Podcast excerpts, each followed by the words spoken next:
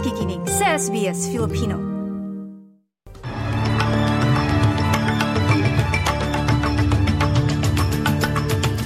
Sa ulo ng mga balita ngayong biyernes, ikadalawamput siyam ng Desyembre taong 2023. Pagbiyahe sa Lebanon, iwasan. Abiso ng gobyerno sa lahat ng mga Australians. Sitwasyon sa West Bank, lalo pang lumalala.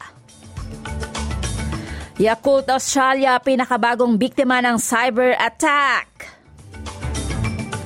At siyam na OFW at limang bata nakauwi na ng Pilipinas mula sa magulong sitwasyon sa Lebanon.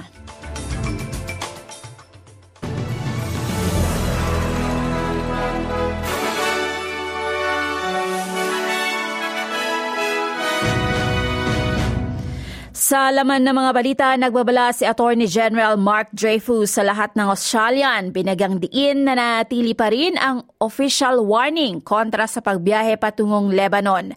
Ito ay matapos ang dalawang magkapatid na Australians na sina Ibrahim at Ali Bazi na bumiyahe sa timog ng Lebanon ay nasawi matapos ang pag-atake ng Israel sa lugar.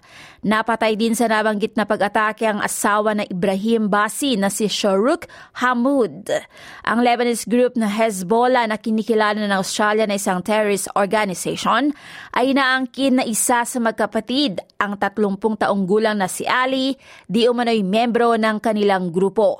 Sinabi ng Attorney General na matatag ang paninindigan ng Australia laban sa pagkawala ng mga buhay ng mga sibilyan. In the context of the current conflict, Australia has consistently called for civilian lives to be protected and we have consistently raised our concerns about the risk of this conflict spreading.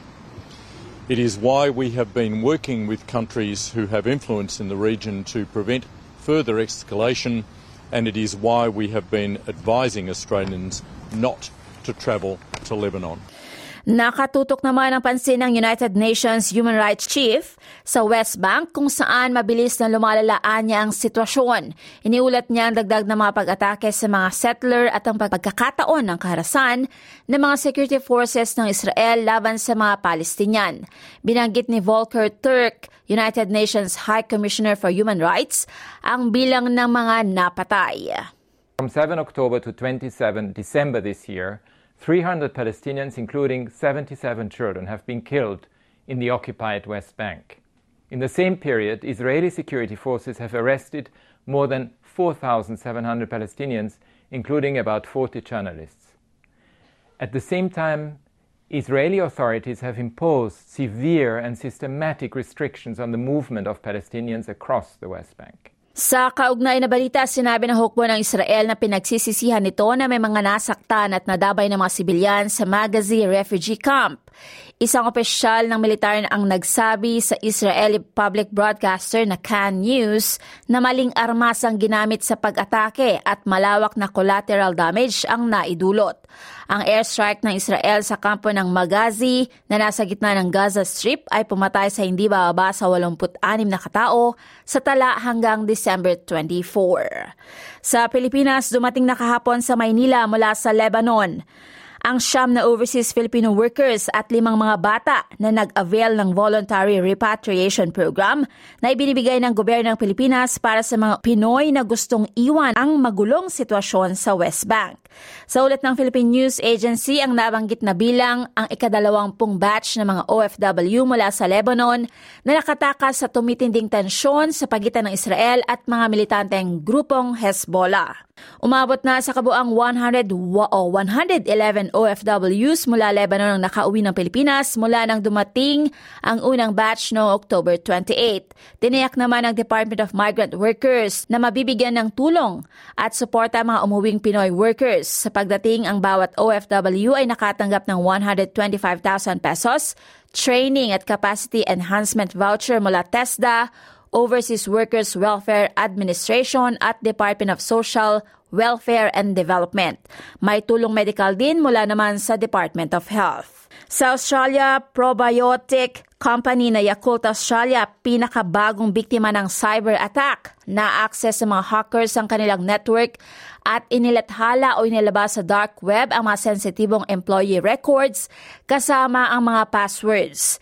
Naglabas ng pahayag ang kumpanya sa kanilang website, kinumpirma na ang parehong Australian at New Zealand IT systems ito ay biktima ng cyber attack.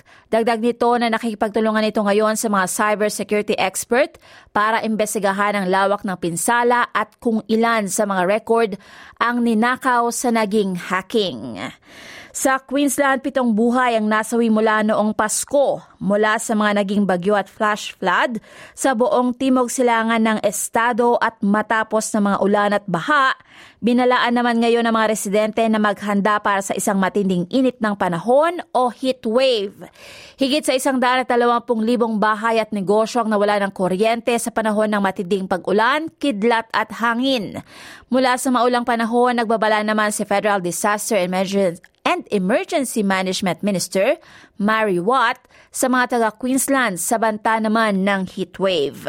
We're only just beginning summer. Uh, we're likely to see other extreme weather over the coming weeks and months, so please stay across those warnings because it could just save your life. Para naman sa silangang bahagi ng Australia, inaasahan ang maulan na bisperas ng bagong taon. Nakaambang matinding pag-ulan nitong weekend. Ayon sa Bureau of Meteorology, nagbabantang malawakang pag-ulan at posibleng kulog at kidlat para sa New South Wales at Queensland ngayong araw ng biyernes.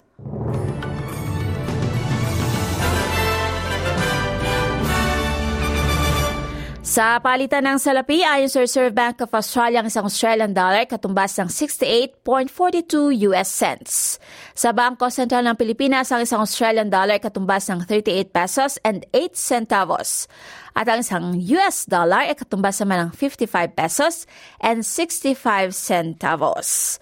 At sa lagay ng panahon para ngayong araw ng biyernes sa Perth, bagyang maulap sa 34 degrees. Medyo maulap din sa Adelaide sa 26, Melbourne 20 degrees at sa Canberra 23. Maulap sa Hobart sa 19, medyo ulanin naman sa Wollongong sa 23.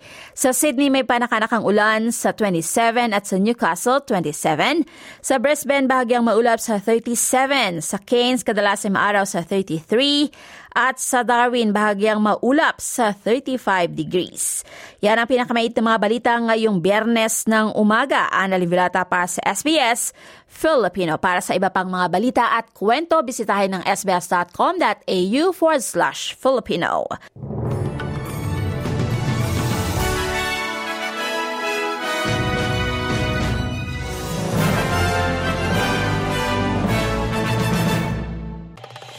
Nice yung bang makinig na iba pang kwento na tulad ito?